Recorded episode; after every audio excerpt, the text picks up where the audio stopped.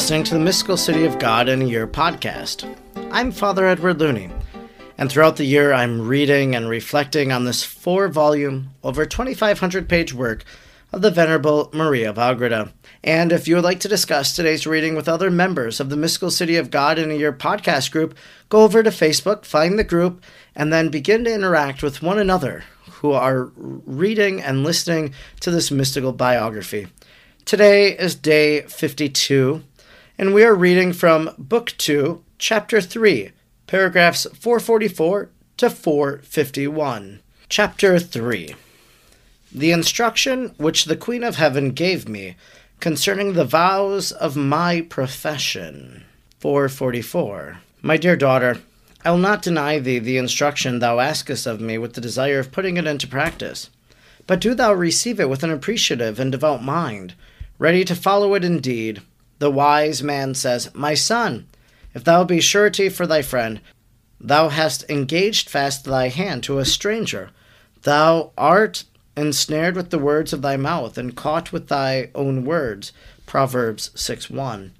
Accordingly, he who has made vows to God has bound his own will, so that he has no freedom of acting except according to the will and direction of him to whom he has bound himself, for he is chained down by the words of his own mouth, uttered in the profession of his vows.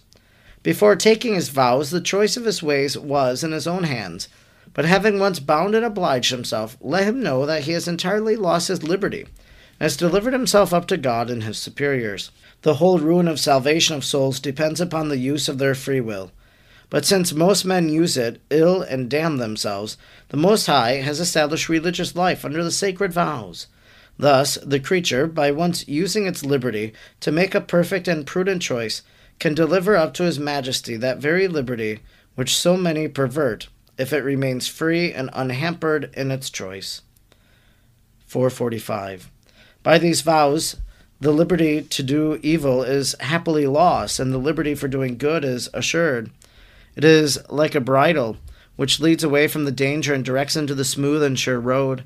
The soul is freed from the slavery and subjection of the passions, and acquires a new power over them, resuming her place as mistress and queen in the government of her kingdom, and remaining subject only to the law of grace and the inspirations of the Holy Ghost. If she thus applies her whole will solely to the fulfillment of all that she has promised to God, the Holy Spirit will govern and direct all her operations. The creature thereby passes from the conditioned state of a slave to that of a child of the Most High, from an earthly to an angelic life, while the corruption and evil effects of sin cannot exert their full power. It is impossible that thou ever be able, in this earthly life, to calculate or comprehend what and how many are the blessings and treasures those souls gather for themselves, who, with all their powers and afflictions, strive to fulfill perfectly the vows of their profession. For I assure thee, my dearest, that those who are perfect and punctual in their religious obligations can equal and even surpass the martyrs in merit. My daughter, thou didst happily begin to gather these blessings on the day when thou didst choose the better part, but remember well that thou hast bound thyself to the eternal and mighty God, to whom the inmost secrets of thy heart are manifest. If it is so base and detestable to deceive and disappoint men in just promises, how vile is it to be unfaithful to God in the most just and holy promises? As thy Creator, Preserver, and Benefactor, He claims thy gratitude, as Father thy reverence, as Spouse thy fidelity, as a friend amicable intercourse, as the most faithful He should excite thy faith and hope as the highest and eternal good. He should possess thy love as the Almighty, thy entire subjection as the most just Judge. He should rouse thy humble and holy fear against all these allegiances, and many others thou committest perfidious treason in failing or hesitating to fulfill what thou hast promised according to thy profession. And if, in all the nuns who have obliged themselves to a spiritual life and conversation, it is such a monstrous and terrible abomination to call themselves spouses of Christ, while living as members and slaves of the devil, how much more abominable will it be in thee, who hast received more than they all, and therefore shouldst exceed them in loving and exerting thyself to make a return for such incomparable blessings and benefits. 447. Consider, O soul, how detestable this fault would make thee in the sight of the Lord, of myself, and of the angels and saints, For we all are witnesses of the love and the fidelity which he has shown toward thee as a generous, loving, and faithful spouse. Strive then with all thy heart to avoid offending him, either in great or in small things. Do not force him to relinquish thee and to deliver thee over to the beastly disorders of sin. For thou knowest that this would be a greater misfortune and punishment than if he consigned thee to the fury of the elements, or to the wrath of all the wild animals, or even to the rage of the demons, if all they were to execute their anger upon thee.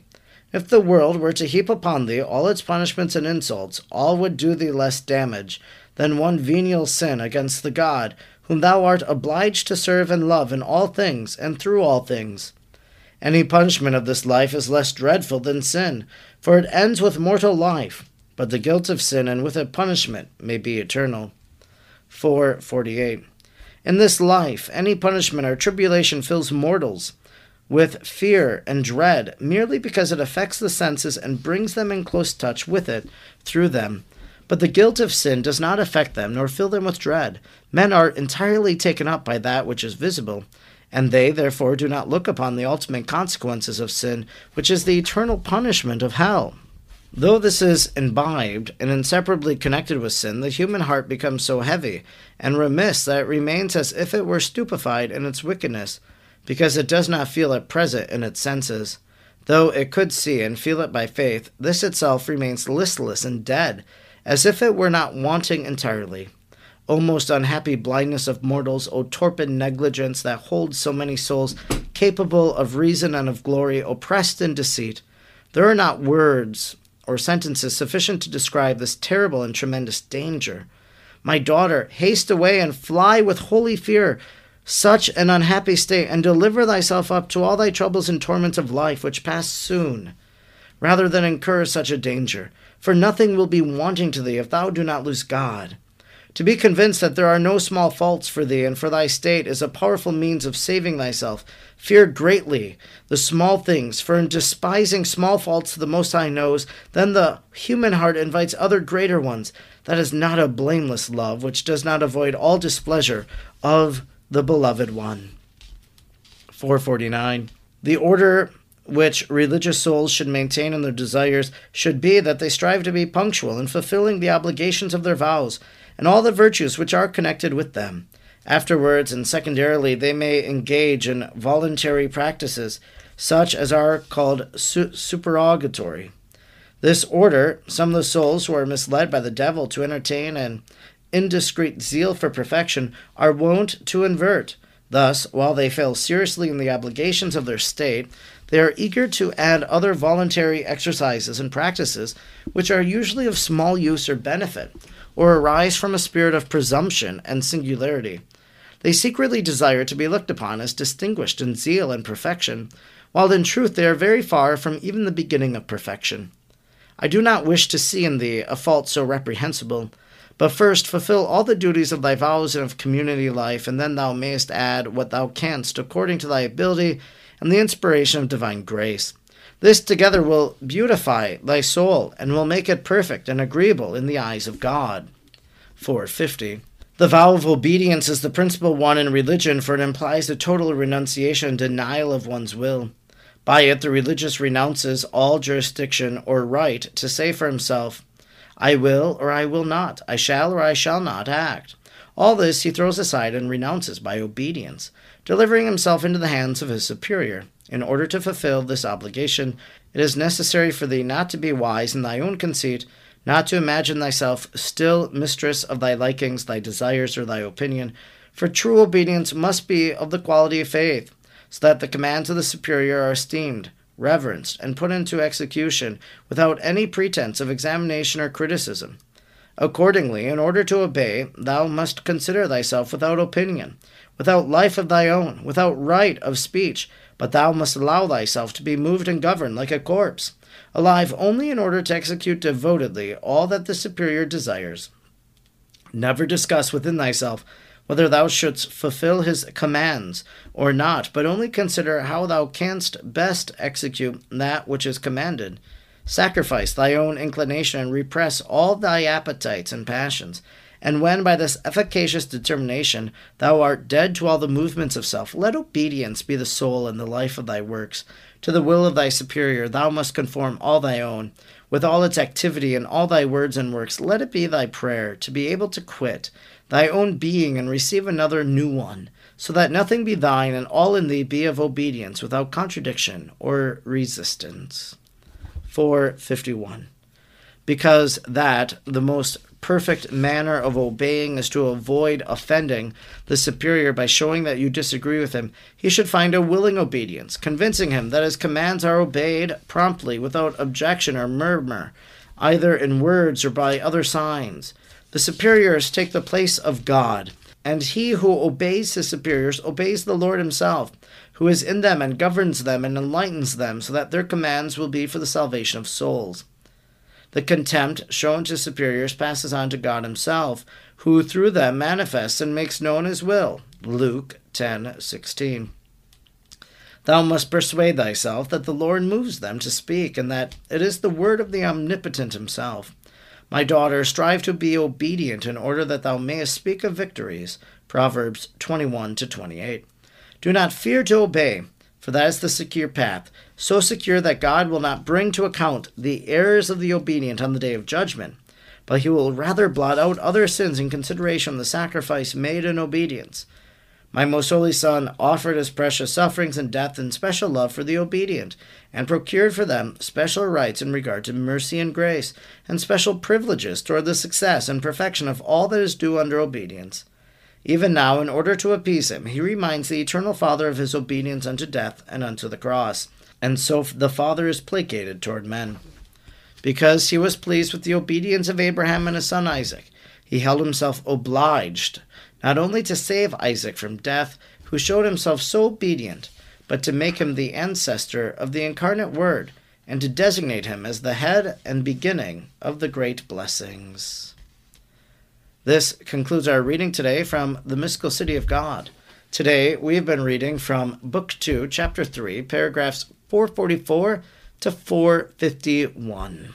Again, we have the mention of sin, and it's good for us to have an awareness of sin. And perhaps we can't talk about sin enough, because there are so many people in the world, in the church, in our community, in our families. And maybe they say to you, maybe you've heard this, maybe you're a person that goes to confession regularly, and the person in your family says, well, what do you tell the priest? You don't have many sins at all. And sometimes people might go into the confessional and they confess a very few number of sins, and you wonder, well, do they realize some of the other sins in their life? That's why an examination of conscience is so important. It brings us to an awareness of the different ways that maybe we have sinned and offended God in our life. And what is the consequence of sin? Well, we heard it today. The consequence of sin is eternal punishment of hell. And we know that is especially the case in a mortal sin, in that a person who has a conscious of a grave sin at the end of their life, that it is possible that maybe they've brought damnation upon themselves. I always have a little hope in this situation, because Saint Faustina in her diary said that even a soul conscious of grave sin at the end of their life is offered 3 times to make repentance for their sin. And so that always gives me a great hope that maybe a person who wasn't ready to die, who hadn't made it to confession, that maybe the Lord gives them another chance. That Jesus, as the divine mercy in this revelation to St. Faustina, maybe it's true. I'd like to believe that that is something that the Lord offers. There are venial sins and there are mortal sins, and we heard in our reading today that we shouldn't just dismiss, we shouldn't just poo-poo venial sins. I think we can say, oh, it's just a small little thing. Maybe we rationalize, justify in our mind, oh, it's okay for me to do this. I'm going to commit this sin. It's very small. It's a lie. I'm going to say a lie. It's okay if I say this bad word. It's okay if I gossip. They're not big sins. They're small sins. Well, Maria of Agreda in this writing today about the life of Mary, and as they're talking about the vows that Maria of Agreda is under, you know, Mary says, no, be very aware of the small sins and resist those, because if you can resist the small things, then you're going to be able to resist the big things. And so we want to maybe daily examine our conscience and say, tomorrow, how can I live my life better so that I can please God? I don't want to displease God or heaven or the angels or the saints. I want to be pleasing to God. I want to be pleasing in His sight. And so we become aware of those sins in our life. We also heard that reflection on obedience, and that's one of the vows that a religious takes, that a priest takes. And so they often say that the obedience is the hardest vow to take, or the promise to make, and I would have to agree with that. And I won't go into any further commentary there, but obedience, it's something that we're all aware of.